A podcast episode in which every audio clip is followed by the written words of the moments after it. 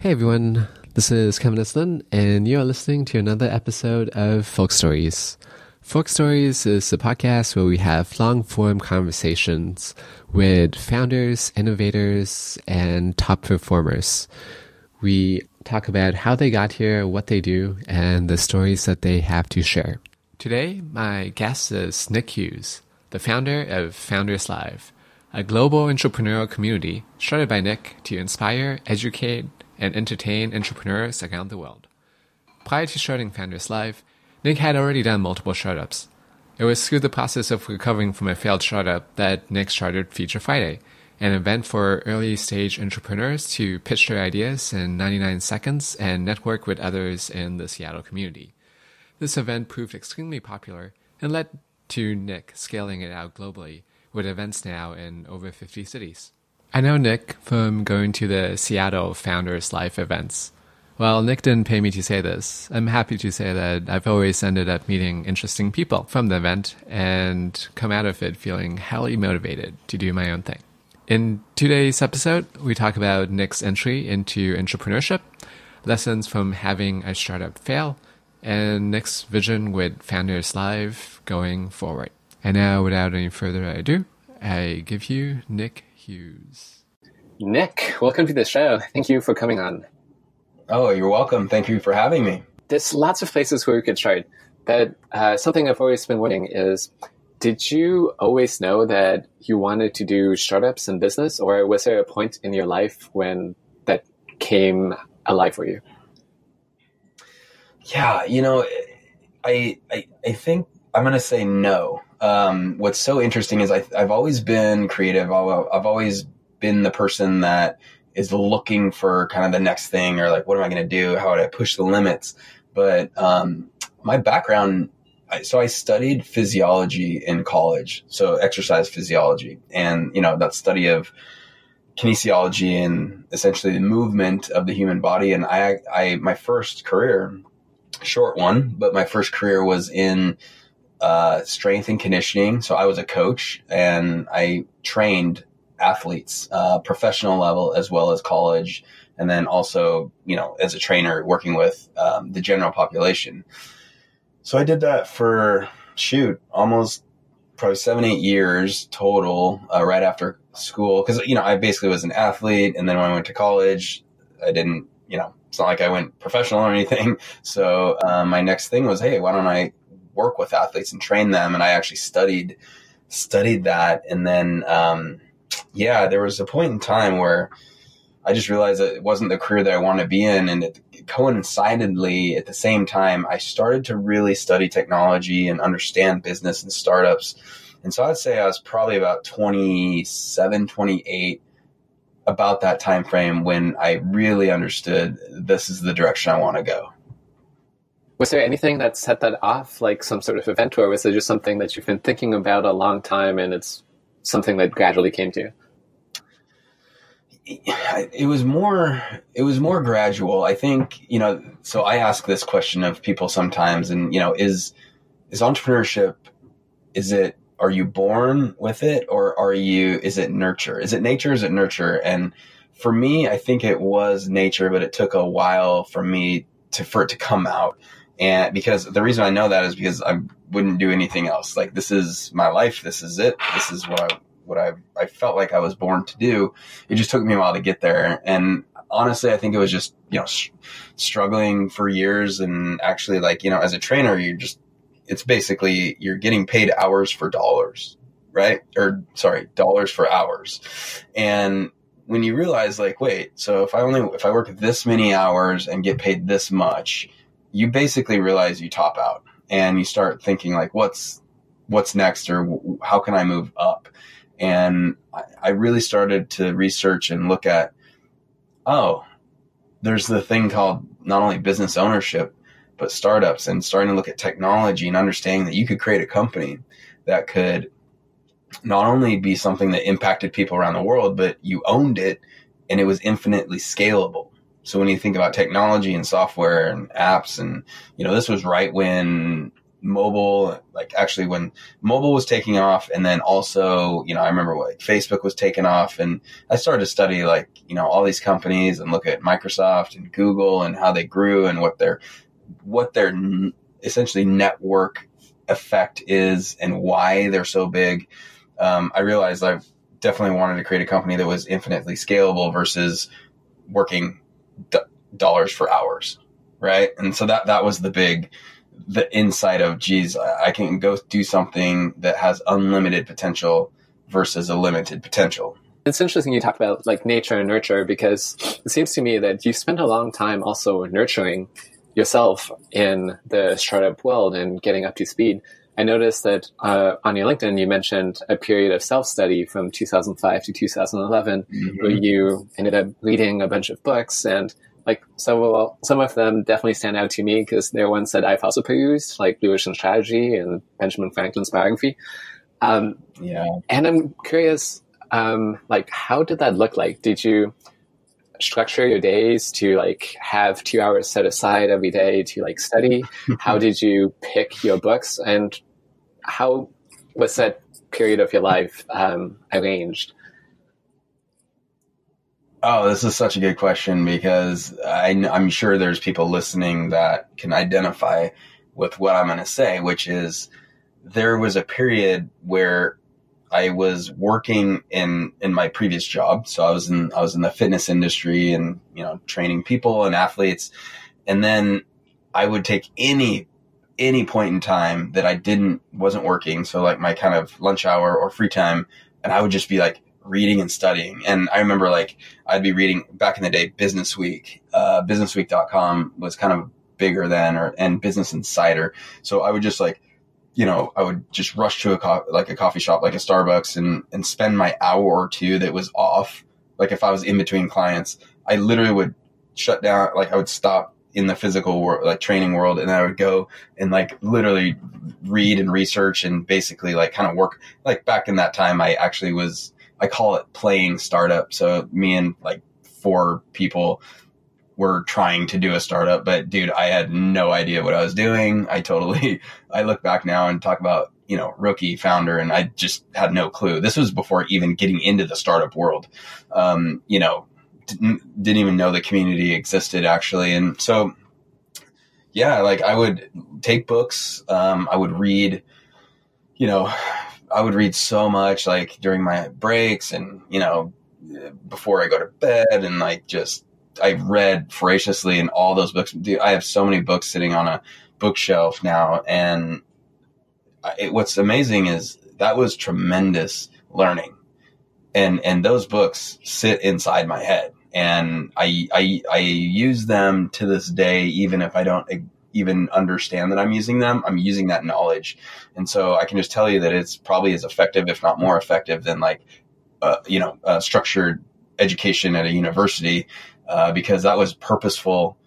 And, and I bought those books. I read them, I underlined, you know, double and triple. And, um, so yeah, I, it, basically any waking moment, that's when you know you're ready because you're taking every spare moment and you're applying it to learning and bettering yourself so that you're prepared when your time has come.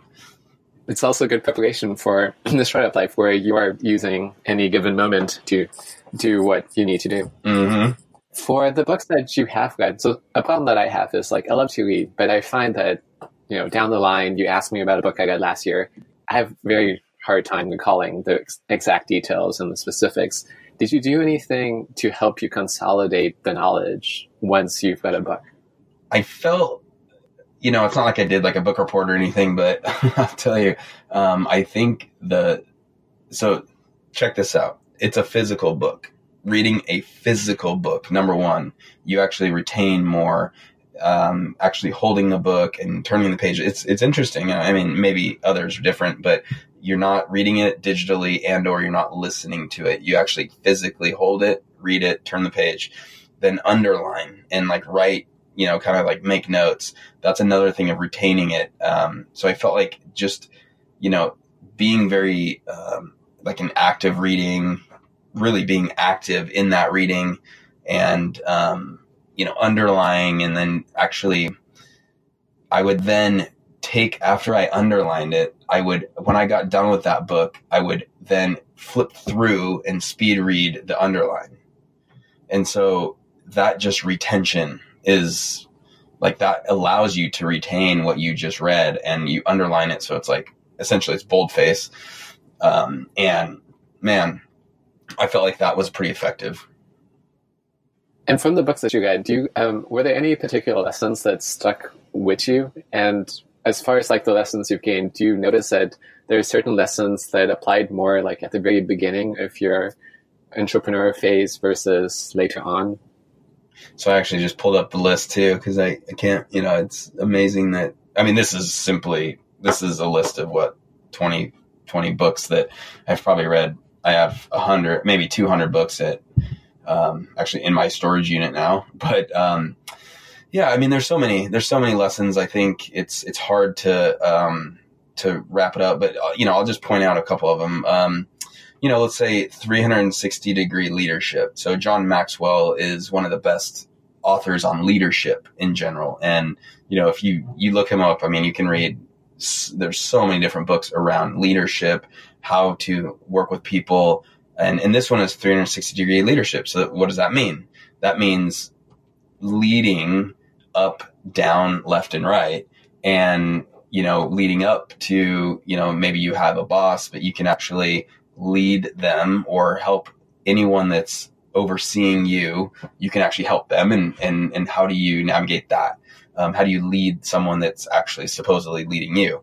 Um, you know, the, the sideways, you know, how do you you know, what are the strategies to lead your peers and uh, be essentially be an equal or a peer. And um, it's a give and take. And then leading down are essentially the people that are following you, the appropriate ways to be a leader and, you know, uh, you know, how do, how do you approach leadership in a servant way and all that all that good stuff, right? And so I think 360 degree leadership really helped me understand holistically that there there's a it's essentially a sphere or it's you know it's it's a universe if you will versus just oh as a leader you talk down to people that are below you you know and you're you're you're worried and scared of the people above you whatever that case may be so those are it's an interesting one i'm just gonna pick i picked that out and you know um, i thought that that really i mean I, I probably read that 12 10 12 years ago I, I think I really like what you said. And I had a college professor who he taught a leadership course. And one of his big gripes is that in society, we seem to have this one definition of leadership, which is leading from the top down. But like you mentioned, like leadership is really all around. It's managing and talking to everyone around you, regardless of up, down, sideways, or whatnot of where they are. Um, and yeah, the book is also next on my reading list. So um, thanks for the preview. Yeah, yeah, it's a good one. Um, let's see. I'm going to point out one more. I do feel like the 80 20 principle is something. So I'm going to do two more. 80 20 principle, uh, understanding that. Uh, so are you familiar with the 80 20 principle? I'll start there. Yeah, so the idea that 20% of what you do usually results in 80% right. of the impact. And, you know, this, this law or principle could be construed a little bit. It can be confused but what it helped me understand is there are areas like there's no, they don't give you the answer, but they give you the, the mental framework of there are times and there are areas that deserve tremendous amount of focus that give you the most result. And then there's some that you should not focus on at all because it's not going to give you much result. And, you know, just understanding that the world is not equal and that that's what I take from this principle. And our what's required of us as innovators and leaders is to find out how to how to see the 80-20 principle in your business and in life so you can leverage that. Right? And and that's like that's that's basically like as a founder really figuring out what 20% do I focus on that gives me 80% result meaning the small amount of things I need to do every day and focus on are going to give me the biggest result. And that's the stuff that I need to focus on. Everything else is actually just kind of noise. And, and, and so I'm, I feel like I'm more applying that now, you know, as Founders Live grows and there's so much going on, but it's like, okay, what's the most important thing? Or what are the most important things that I need to focus on? Worst case, worse, we will get those done because those are the 80% that moves it forward. You know what I mean? Yeah, and I think as your venture grows, it's something that you're kind of forced into because you no longer have time to do everything, and you really can only you have to be explicit about here's the things I focus on, here's the things I'm just going to drop. Yeah, and you know, honestly, I'm I'm kind of struggling with that right now, just because there's so much so much coming at me and so much new things that are being tossed around. And it's like oh, yeah you you have to constantly be focused on what the things to say yes to and the things to say no to. And that's not easy at all. Do you have any heuristics or ways that you make that decision? Oh man um, you know obviously it's you can run down a little list of okay like you know who like what is it what area of the business is it in? Is this gonna, you know, add how much value? Like, is it a what X times of value? Is it a one X thing or is it a five or 10X thing? And that what that means is like, if I put effort into this, is it like going to massively move the company forward or is it something like 1X is just simply like, it's kind of like day to day stuff, right? Like just the tedious work. But, um, is it something that wow, you know, I have an hour long meet like today. I had a meeting today that in a year or two, we will see massive results from the meeting I had today.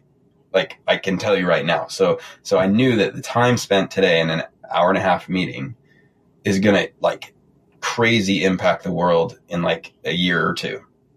And so that was a good time, like good use of my time.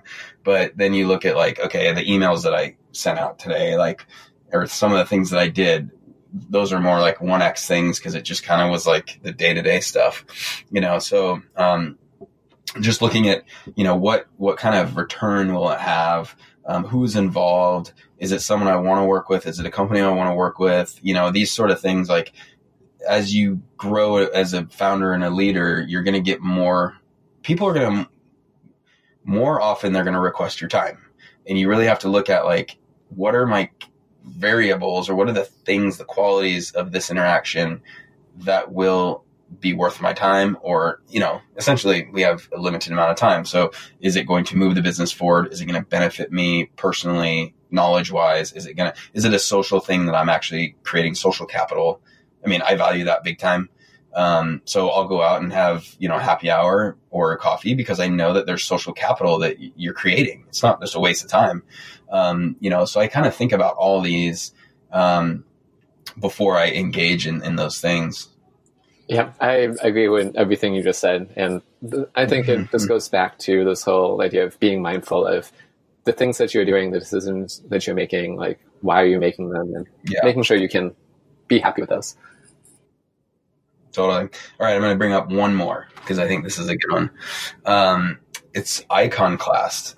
So, Iconoclast from Gregory Berns. Um, basically, it's a book. Icon Iconoclast. You know, it, the word icon is rooted in icon iconoclast, and the iconoclast is basically like a person. So, like Steve Jobs, you know, or Thomas Edison, you know, even Benjamin Franklin. And basically these people, what I took from this book was, man, they had, I'm to, I would use a different word, but they had the guts to stand firm and be someone unique and, and actually stand for something and stand out. And, you know, as an iconoclast, there's like, you know, there's very strong, you know, they obviously have a personality. They are known for something. They're usually very outspoken and or like, you know, pro- they're predominant and a prominent figure in the, in, in the, in the world.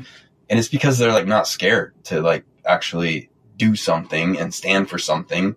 And th- th- I mean, there's a lot that goes into this whole thing, but just being an iconoclast, like, you know, essentially it's kind of like, the personal brand taken to like the next level. Like, what do you stand for? What, what are your values? Do you stand firm on those? Do you drive, you know, a strong do you drive do you drive innovation, growth, and business with a strong back? You know, these are the things that I took from that book, and like, you know, hope I would hope at some point in time someone would use that word with me because, you know, that that just I think it's deep grained in me by reading this book, saying like, okay, I want to be known and stand for something, and actually have my life, almost my life's work attached to that purpose.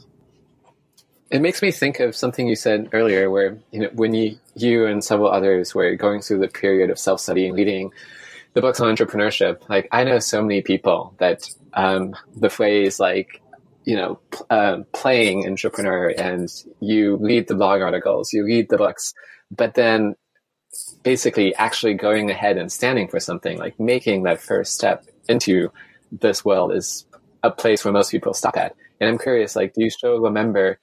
your first startup and what led you to take that first step into actually doing something?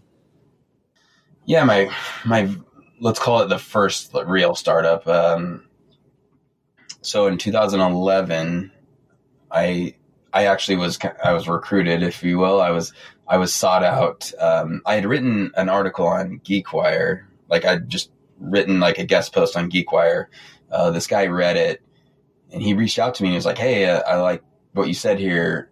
I think, you know, you think interestingly, I would like to talk with you about a project. And he was a developer. And long story short, he pretty much like recruited me in to be the CEO of this company that was essentially a mobile payments company that we were creating technology that allowed for payments within messaging or, you know, essentially a short message um, between customer and merchant you know, very efficient. We, we called it seconds because it was like a payment done in seconds. And, um, you know, pretty much like a good use case was like, Hey, you could, you could message over, you could text over non-fat latte to the, to the coffee shop that you're going to swing by in 10 minutes. And by sending that, you had a card on file. so you actually instantly paid for it because the, it was code, uh, essentially they could program in non-fat latte equals five dollars and thirty cents or whatever, and uh, you transact it instantly as well as they receive the message. They're going to make your coffee. You could swing in, grab it instantly, and not have to stand in line. And that's just one use case of a payment system through messaging that allowed for words plus transaction. And, you know, obviously now you can use a Starbucks app and, you know, go pick up your coffee. But this was in 2010, 11.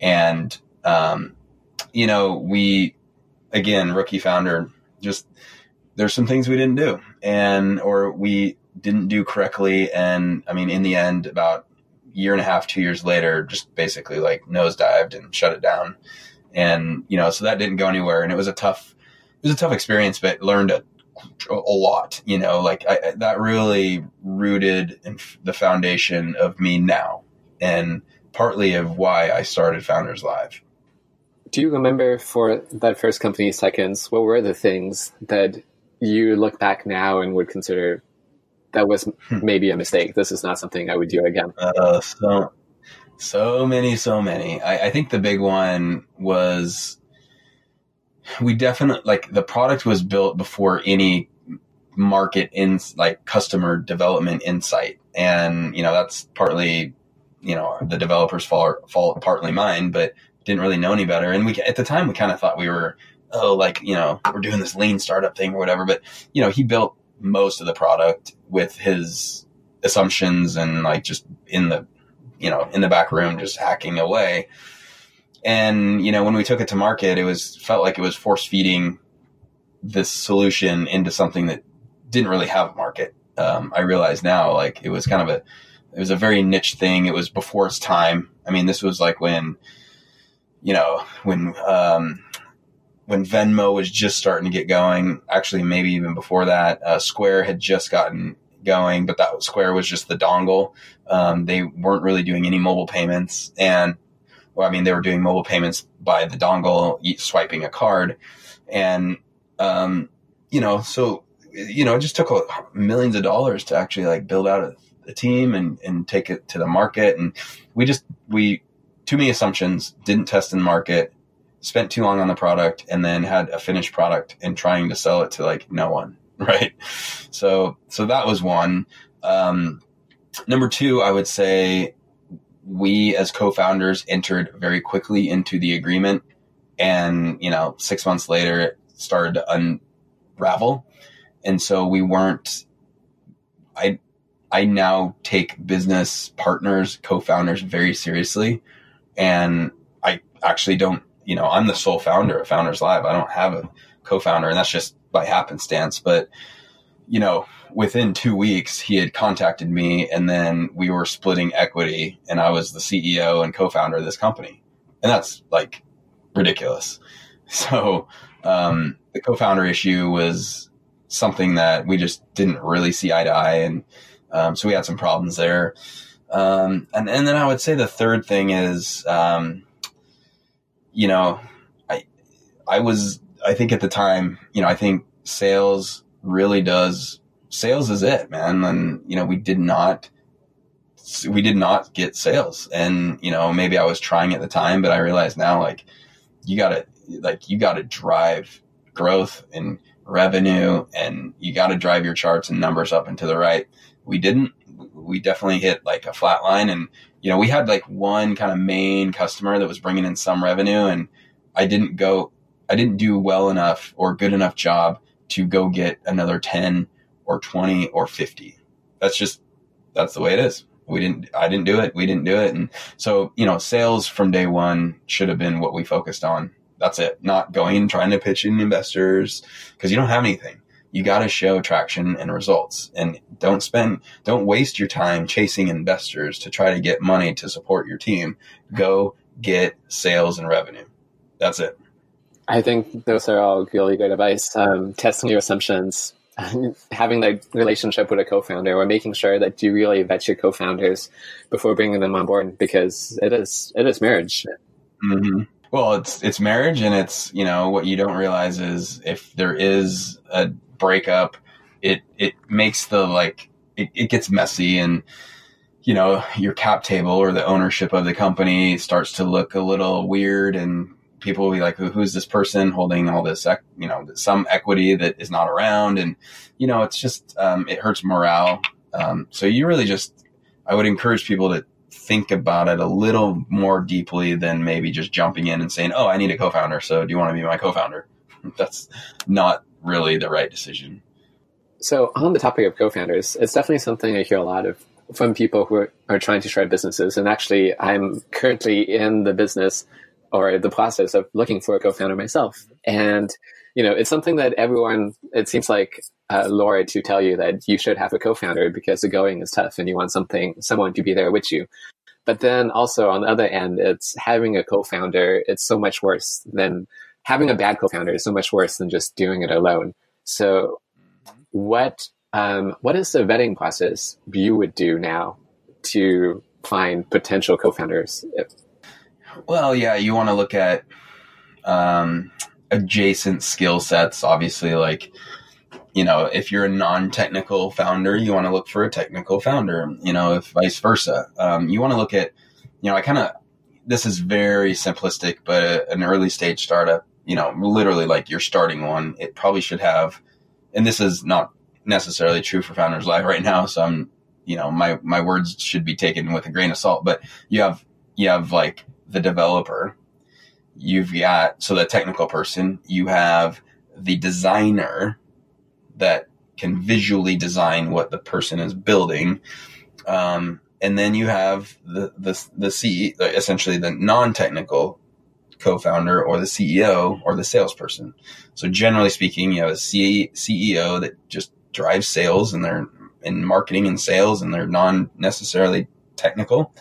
And then you have the technical essentially two people, but the CTO is the developer, the back end usually building the product, the engineer, and then you have a designer that hopefully is probably a front end developer as well, but they're the one making it pretty. And if you have those three, it's a pretty good team. Um, and so you want to look at that um, from a skill set. Then you want to like, I mean, honestly, man, I don't, you know, this. Some people might approach it not approach it this way, but for me, it's probably going out and having a beer with them and You know, again, male, female, it doesn't really matter. Like, is this person, male or female, someone I want to spend time with? And do we get along? And do we see the world similar? So it's not just skill sets. Like, do they see things the same? Can they start to, you know, end your sentences with what you'd probably say? You know, those sort of things I think are really important to look at. Um, definitely not a good idea to get in business with someone that's highly talented technically, but you can't stand them in person. you know, so like just thinking about, you know, this is a partnership. It should be a friendship. It should be something that you are going to go in. You're going to go, uh, you're going to go through some stuff with this person. So you better hope that you can communicate. So you're learning their communication styles. You're able to have very direct conversation. So how is that communication style? And can you actually have a serious direct conversation without, you know, everyone getting feelings hurt? Um, you know, those are things that I look for. You know, that's the way I approach it. Um, and lastly, like I think it's the big one is, can I count on you? And are you going to be around like for years?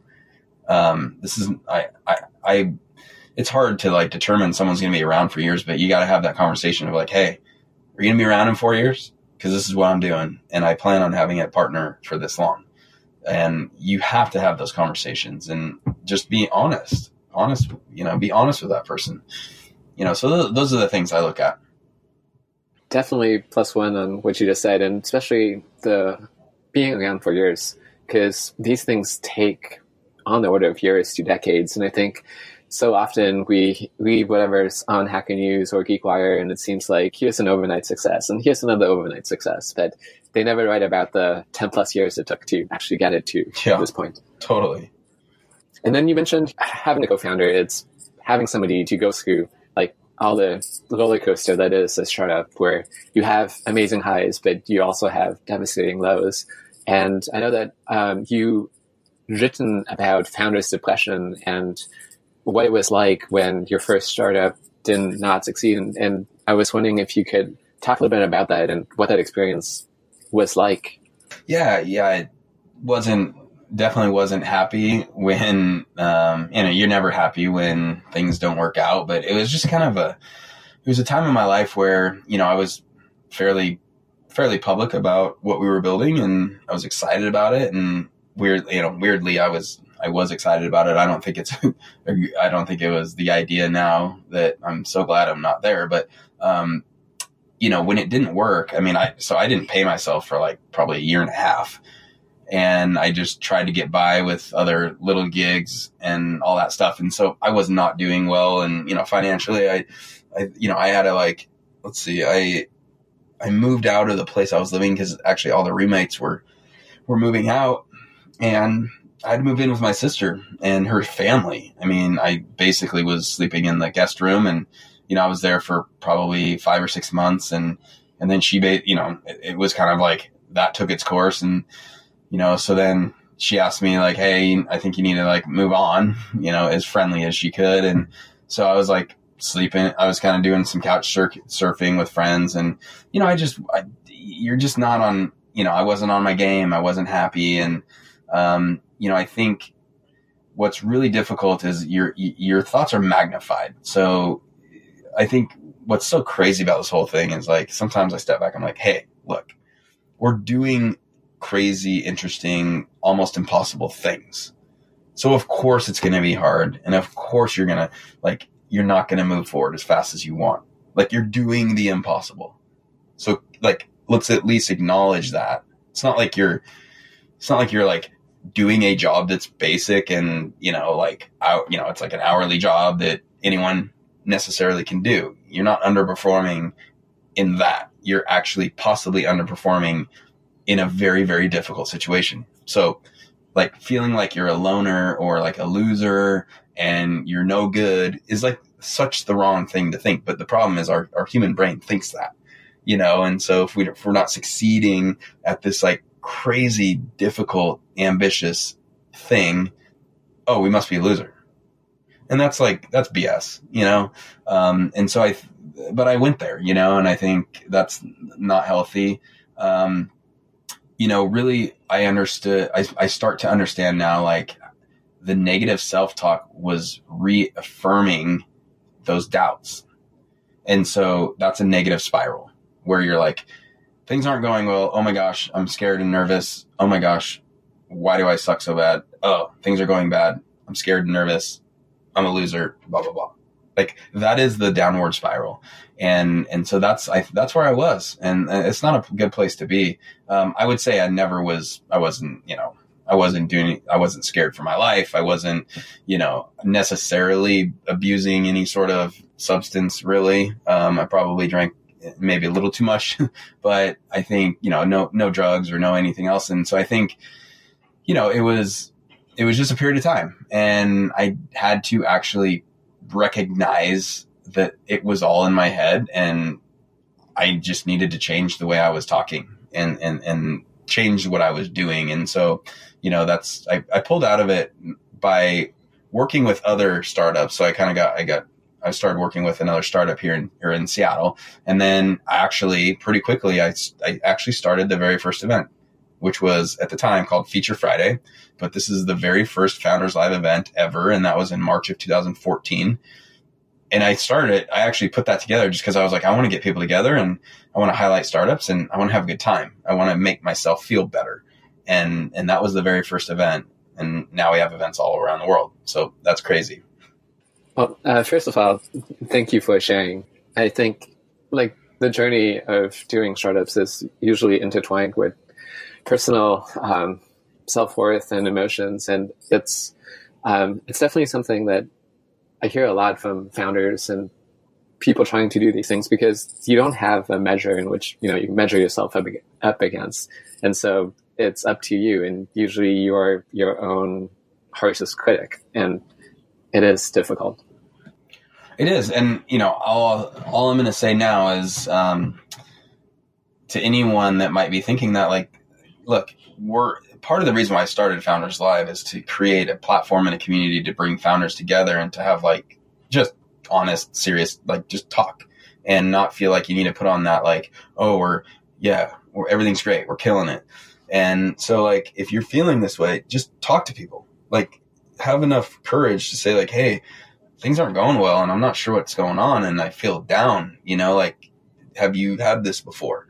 And most people are going to say, "Oh, yeah, like I know what you're going through and here's what I did." And by saying it, at least you're sharing with people and they can help you.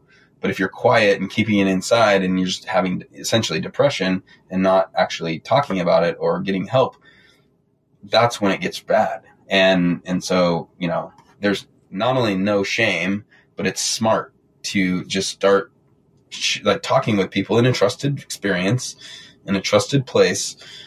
Um, Hey, kind of struggling right now. I'm down on myself and my company. What should I do? That's like the, that's it. And you will be surprised of how much people will help. Yeah, I couldn't agree more. There definitely have been times in my life too where I've gone through depression and taken a long time to figure out how to get out of it. But I found that when I did start talking about it, the response was usually, Hey, like, I felt the same way, but like, I've never had anybody talk about it or like, here's an experience I've had that is similar. So all this to say that I found incredible support in mm-hmm. being able to talk about it, even though it seems like such a scary and vulnerable thing to do. Oh yeah, it's not easy, but just trust me. You know, anyone that's listening, like, just start start asking people. That's it. Yeah. Um, and since we're talking about Founders Live, for people who might not be familiar, how would you describe what Founders Live is? Yeah, you know, Founders Live is a global platform and community for entrepreneurs and founders around the world. And I like to say, you know, we, we're creating the global venue for modern entrepreneurs. And we do that through both an online platform and community that connects people together. It's essentially, you know, um, you know, founderslive.com. You can go there and it's essentially, you know, it's a, it's, it's a social platform and then there's a lot of like articles, videos, um, you know, chat sessions, like just great information to, to inspire, educate and entertain entrepreneurs. Um, but we also have, uh, events. So I spoke about the event that I put on, and basically we have networking and um, pitch competitions that uh, I we started in Seattle. That was our first city, and now we're in almost 50 cities globally. That's five zero, and you know almost probably what 19, 20 countries. Uh, it's crazy. It's totally it's totally spreading and taking off. And these are locally organized events that highlight the emerging talent in those cities. Um, they are pitch competitions that you know, when it's time to have the companies come up, each one has 99 seconds to pitch their company. Um, really, it's a value proposition pitch. You know, who are you? What problem in the world did you find? What's your solution? And why, why are you valuable? And then, um, you know, there's four minutes of questions immediately after that from the audience. And they can ask questions like, who's your customer? What's the business model? Or who's your competition? And then um, we cycle through the five companies in that fashion, and then the crowd, the audience, votes on a winner. The unique thing, though, is that it um, actually is uh, live streamed. So the whole the whole vision is to create a live, essentially a global channel that that um, highlights the emerging talent and startups coming out of cities all over the world. And so, yeah, I mean, we're growing pretty massively, and we'll probably be in hundreds of cities over the next couple years. So I started going to some founders live sessions in Seattle pretty early on, and it's really incredible to uh, what you were alluding to, like how much it has grown. Both like even in C- Seattle, like having seeing the entire venues fill up, but also seeing all these different venues spring up all over the place. How do you manage that growth, or what do you um, how do you handle growth? What is your strategy, and how do you expand Founders Live to other cities? Yeah, you know, our growth is is really, um, you know, we expand through uh, what we call our city leaders. So when we expand a new city, we find leadership on the ground. Uh, these are ambassadors and volunteers, and um, we we bring them on. You know, so I interview them and we bring them on, and you know, they're they're doing this to be a part of it and obviously for their leadership and increase their network and just really um, be in front of their um, local um, network and audience.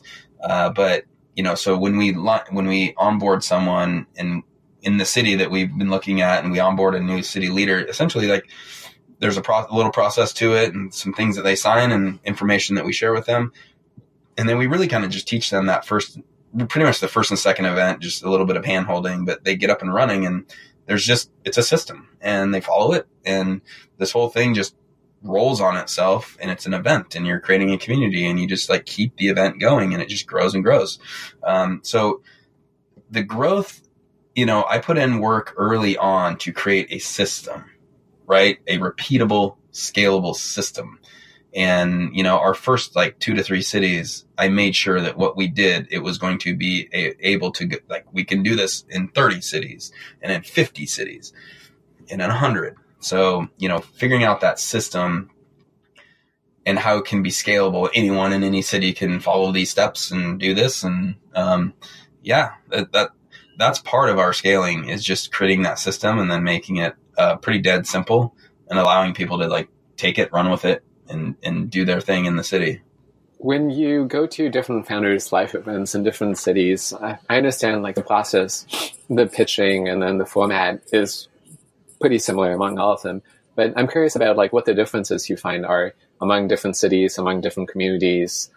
You know what's amazing is there's less. It's not very different, which you know that's pretty cool, right? Like you should if you're from Seattle and you you're in New York, you should go to the Founders Live New York event and feel pretty much at home and know what's going on, which is so great. Um, but the difference is really it's around, you know, I think it, some of it is the city leader that we have, you know, their personality and the way that they operate on stage. You know that that's going to be a little different based on people and and then just like you know what type of what city are you in? You know, is it you know is it a a southeastern city? Is it west, you know, west coast? You know, like the events in, in, in San Diego, they're held at like a, actually a pretty cool brewery, but it's like kind of half in, inside, half outside. and um, that's different than like you know events that are held in other cities that might be totally indoor and a little more buttoned up. So you know you're gonna you're just gonna see the culture, the flavor of the culture of the city is gonna be a li- like illustrated, you know, based on that city and that leadership and just the people there. But in, in general, I mean, they're they're pretty much the same, which is which is pretty cool. When you're looking at cities to onboard, how do you make that decision?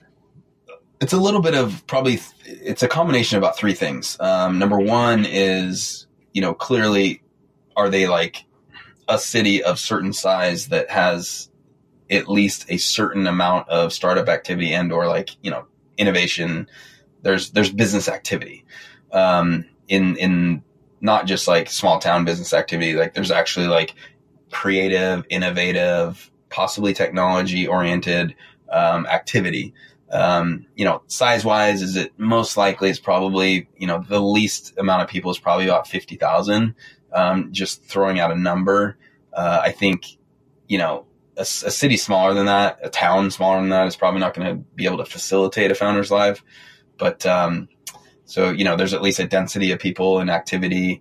And then, and in the, in the end, it's like, we need, is there someone there that is like caught the, the bug to start, start this thing? And, and so if there's an interested party in a city that is, you know, less on my radar, but like, you know, for instance, um, let's see, for instance, let's go with, um, so in Nigeria, there's a city called Port Harcourt.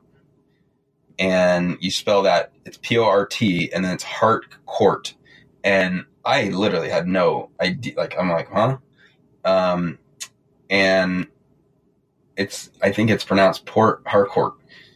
Um, I might be pronouncing it wrong. So, you know, but this is part of my process is like, whoa, what, where? And it turns out it's in Nigeria. And, you know, someone reached out and was like, Hey, this is really cool. I see what's going on can I start like because we're already in um, we're in Lagos, Nigeria, and we're just launching in Abuja soon. Um, and now Port Harcourt is gonna is gonna launch, and so you know she this woman was very interested, and so she's gonna pick up the the ball and run with it, and and so that that was like oh okay here we go, and I put that on the list. So um, yeah, that's part of part of the the way that we look at launch, you know, how we launch new cities. Yeah, and I think that's uh, like it's even better when not only do you have a system that's repeatable that can be in place, but when people are coming inbound to you for starting new city chapters, I think that's amazing. Mm-hmm. Um, for the people that come to your Founders Live and pitch, is there usually any suggestion on what stage they should be in? Like if this was somebody who just has an idea but not an actual product versus somebody who has a product and you know is making revenue that is showing to go towards the right. Um, do you have any general recommendations on what sorts of people you are looking for to pitch? Yeah, we definitely look for companies that are deployed in in market, and that could be pre-revenue, um, but or you know pre-investment. But we, we say early stage, and to that early stage to us is basically anything between a bootstrapped and a Series A financing, five million dollars roughly, and you know they just need to be in market. So there's no ideas. I think that that's the big that's the big line is you can't just like walk through a slide deck and nothing has been built. Um, so, but you know they can have revenue or not. Um, we look for diversity in uh, our presenters. So hopefully the five that are up on stage don't all look alike. You know, that's whether that's gender or, you know, background, skin color, you know, you name it. Um, those are things that are important. Uh, and then it doesn't necessarily have to be technology. So we want to celebrate entrepreneurship in, in many different ways. And it just has to be novel and unique. And, and so um, those are the things we look for. And as far as the people that tend to do well pitching a Founders Live, are there any commonalities or themes that you've started to notice? Well, yeah, you know, in terms of the pitch, if you're going to win, the winning company generally, you know, really has it buttoned up. They're telling a story. So we talk about storytelling a lot, and it's like, hey, with your pitch, how are you walking through that story so that you maybe you're tugging on some emotions, you're getting the crowd to nod very quickly, saying like, "Yeah, I totally identify with that. I get it." Um, and so, you know, these people like know their pitch in and out. They're not reading off of any cards or anything. They're not stumbling. They they actually finish before the buzzer. That's really important. You're actually on time, and um, you know they've they've been able to distill their probably complex business into something everyone can absolutely understand. Like, oh, I get that. You know, the the very worst thing when you pitch at Founders Live, honestly, and not it it happens sometimes, but like after the pitch, someone raises their hand, they say, um, "So I don't really get it. What do you do?" and you're like, "Oh, that you know." So like if if someone asks you that after a Founders Live pitch, you're you haven't succeeded in telling you know your 99 second pitch. But um, yeah, it's like it's actually like really understanding like wrapping some some storytelling, emotional aspects, things that people can identify with into your pitch, even if it's like a data analytics. You know, you're you're solving some problem, so you know make it known and make it identifiable. I think that those are the things that really do well at a founders live. And for people that are listening right now who might have some business that is um, off the ground right now, and they might or might not have revenue, what is the incentives for people to come and pitch? What do pitchers get from coming to Founders Live? Yeah, that's a good question. You know, a lot of first of all, it's just recognition. That's great. You are recognized in your community. You're on stage. You're getting feedback. Um, you possibly could win. You know, so people are voting. Um, the experience of standing up in front of 200 people or 300 people is can be scary sometimes and so like that's an awesome experience in itself um, but then all the presenters actually receive $5000 credit to aws that's literally $5000 towards amazon um, credits aws credits. Um, they also get $3000 towards google cloud credits. They also get um, we have a deal with uh, we have a deal with Delta, so we've put into the presenter package like some perks with Delta, and they can sign up as a team and actually start accruing points. That's that's available to all Founders Live people, by the way. But we put that in the presenter package as well. But then the winner receives twenty thousand dollars credit to Google Cloud and their their web services, which is that's twenty thousand. I mean, that's some that's it's not cash, but it's serious and so that's really cool. Um, and we're starting to really build out our presenter and winners packages. So it's only going to get better over time. Yeah, those sound like some pretty nice incentives. Mm-hmm. For the different Founders Live events, are they usually all around the same size, like around 200, 300 people? Do you find like a size works better where like under this it's too small, but over this it's too much? Yeah, as as we launch a new city, usually it starts at maybe 50 to 75. And so they're kind of like right around that 75 to 100. Um, as they mature, it's going to get up to 150 to 200 people. And that's a, probably a, a, good size average. Um, Seattle, we get almost, sometimes we get like 300 people. And, you know, so that, that can be pretty massive and, and that's great. Um, but I think any more than 300, it's going to get a little impersonal. And I'm not sure that that's where we want to go. But I, you know, definitely love to see big events, and that's great. Um, but th- those are really the the kind of average numbers you're looking at. And speaking of going places, you are currently on a worldwide tour of um, different Founders Live venues. Yeah. Can you talk a little bit about impetus of how it got started and how it's been going? Yeah, you know, you know, I just building a global platform and community you know, in just the four walls in Seattle was, I realized wasn't ex- like, wasn't the best option. And, you know, obviously it's crazy, but I, you know, you know, I set out to go visit and live in the cities. And, you know, part of the, some of the story is that I had a relationship end. And so I had a, you know, my life was at least in a, it was in a new direction. And so I was like, well, shoot, like rather than signing a lease in Seattle, I just packed up all my stuff, put it in storage, and I hit the road and I mapped out this tour and I said, you know what, I'm going on a global, worldwide, year long tour, if not farther or longer. And um, I'm going to go live in these Founders Live cities, work with our teams. I can build the company from anywhere, so why not? And shoot, just go experience life. And it's been, I mean, I announced it. It was kind of a big deal, and I'm now on month nine, and traveled about 22, 22 23,000 miles. And it's just crazy.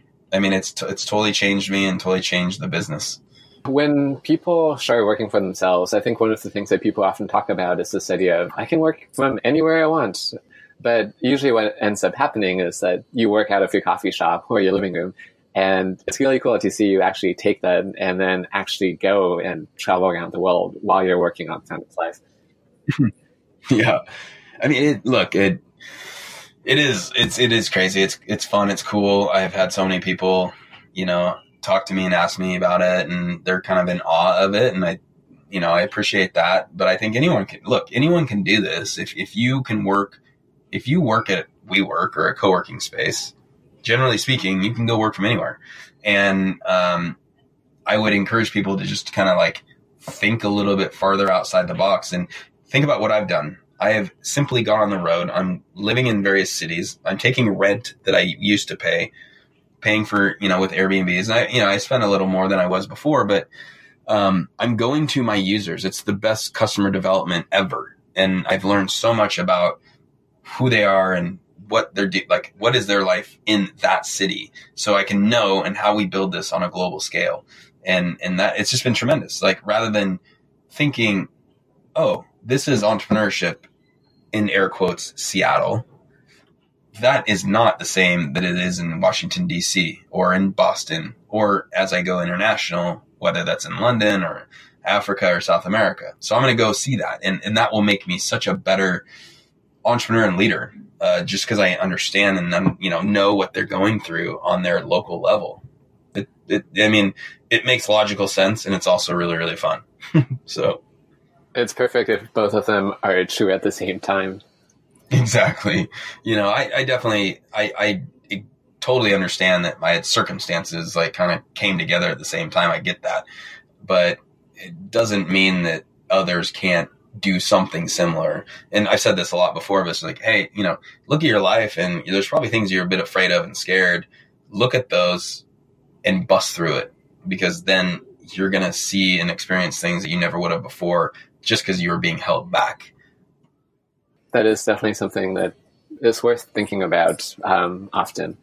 And I think something else that you talked about in another interview was you answered the question of, you know, what would your biggest regret be? Um, and you answered something along the lines, and please correct me if I'm wrong, of not living up to your potential. And my question, do you feel like you are living up to your potential at this point, or how will, how do you tell that? I don't feel like I am. Uh, I'm getting there. I'm in, I'm in a better place than I was maybe a year ago, but, um, there's a lot, there's a lot there. And we all have this amazing, like we all have major capacities.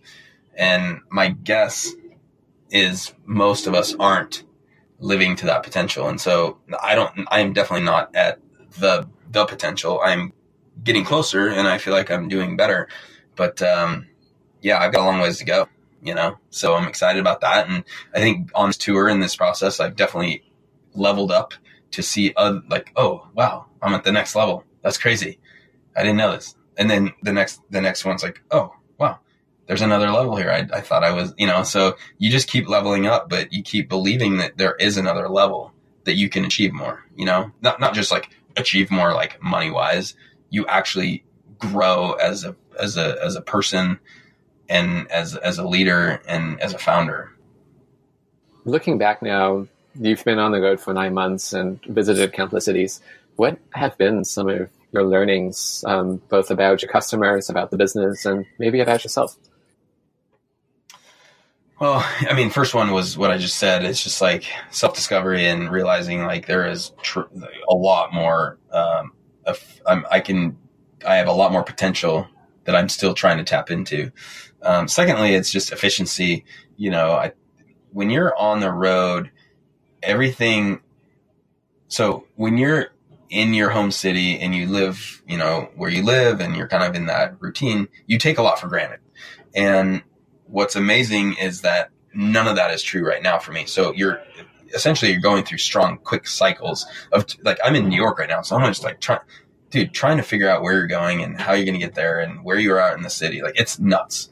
So just like massively present and troubleshooting and so the cycles are very quick and very effective and I'm learning and I'm actually adapting very quickly and it feels good. So that's that's another lesson of just like, you know, I was telling someone last night, I'm like, dude, I have, you know, I'm totally pulled out of Comfortville and I have not been in Comfortville for a long time. And I know that it's a net positive, but it, you know, it might be taking its toll that I don't really see yet. But, you know, I have Comfortville to me is not where I want to be, you know?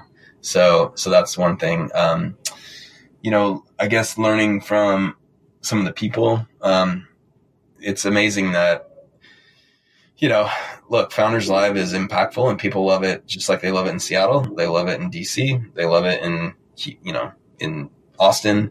And it's been really cool to like go to other cities and just like hear people talk about it. And it's like they've been there a number of times, like, oh, I love Founders Live. It's this, this, and this, and this.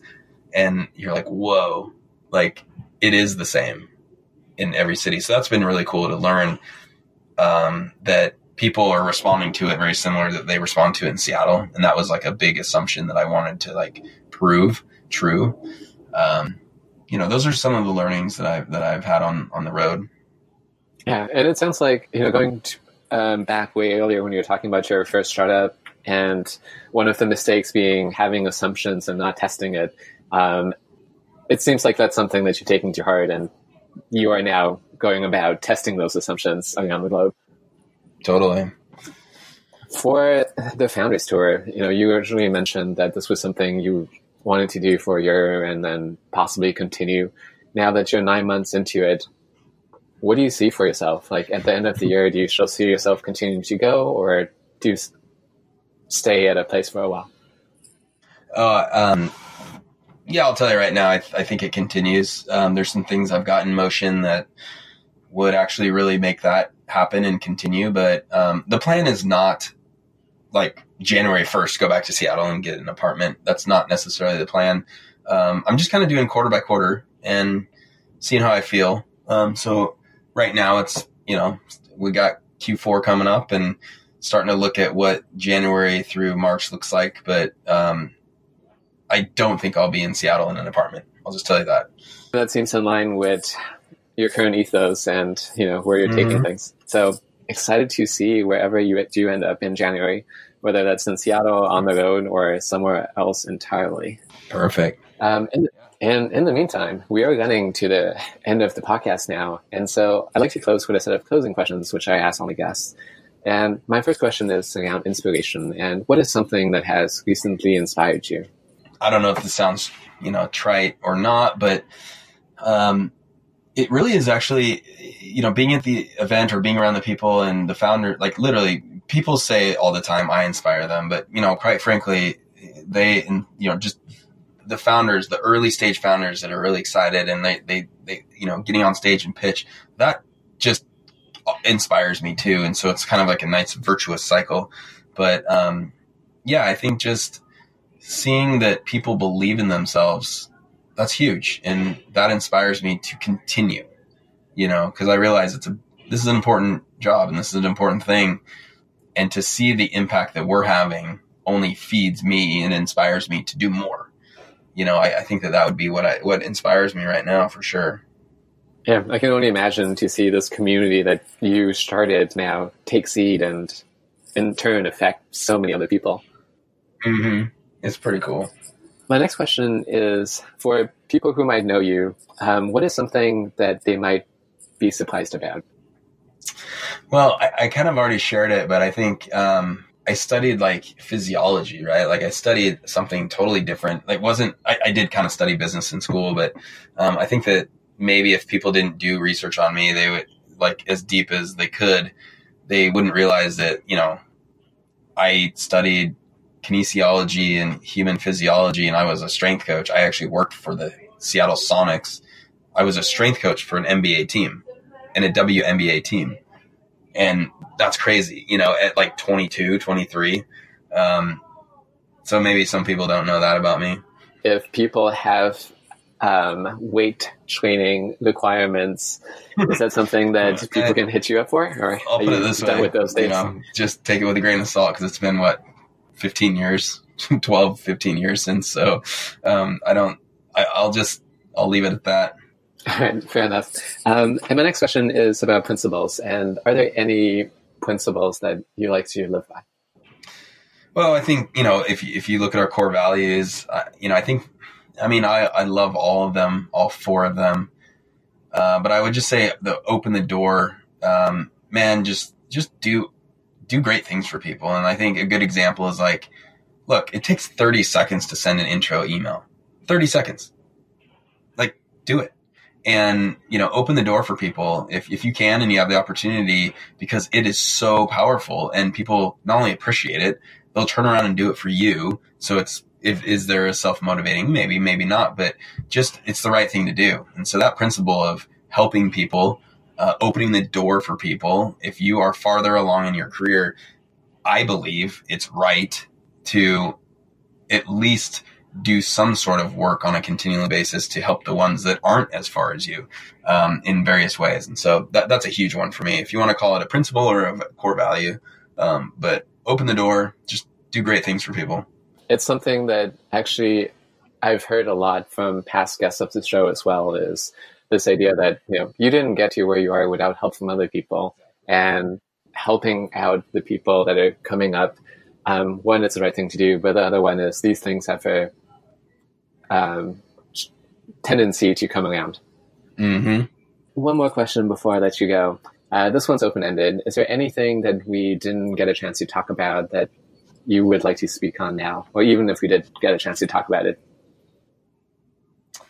Um, I'll, I'll just say this: we're we're close to announcing something really cool, and it's it's around social impact. And um, a little preview is just, um, you know, we're we're actually looking at how to layer on this social impact uh, purpose around the company, and we're also going to encourage other startups and founders around the world to choose their social impact. And so ours is going to be around really empowering, um, empowering individuals of maybe uh, minority and or misrepresented or underrepresented communities the opportunities for entrepreneurship equal to what we have that might be in not underrepresented, if you get what I'm saying. But it's really about um, doing work on leveling the playing field in various ways that I think is really, really important. I think a lot of our problems in our society and our, our industry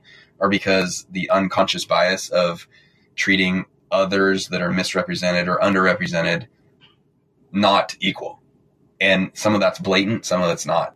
But we're going to start focusing on that. So I'm really excited about the social impact campaign and program, essentially a system within itself to do that. And, you know, so you kind of hear, you heard it here first, but we'll announce it in the next couple weeks, I think.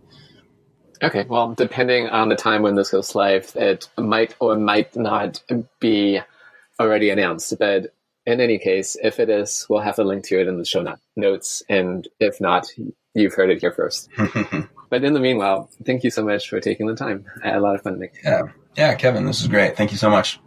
Hey everyone, this is Kevin again, which is a few more things before you go. First of all, thanks for listening. And if you want to support the show, you can do so by leaving us a review on Apple or Google Play. That really helps other people find this show. Until next time, hope you have some great conversations.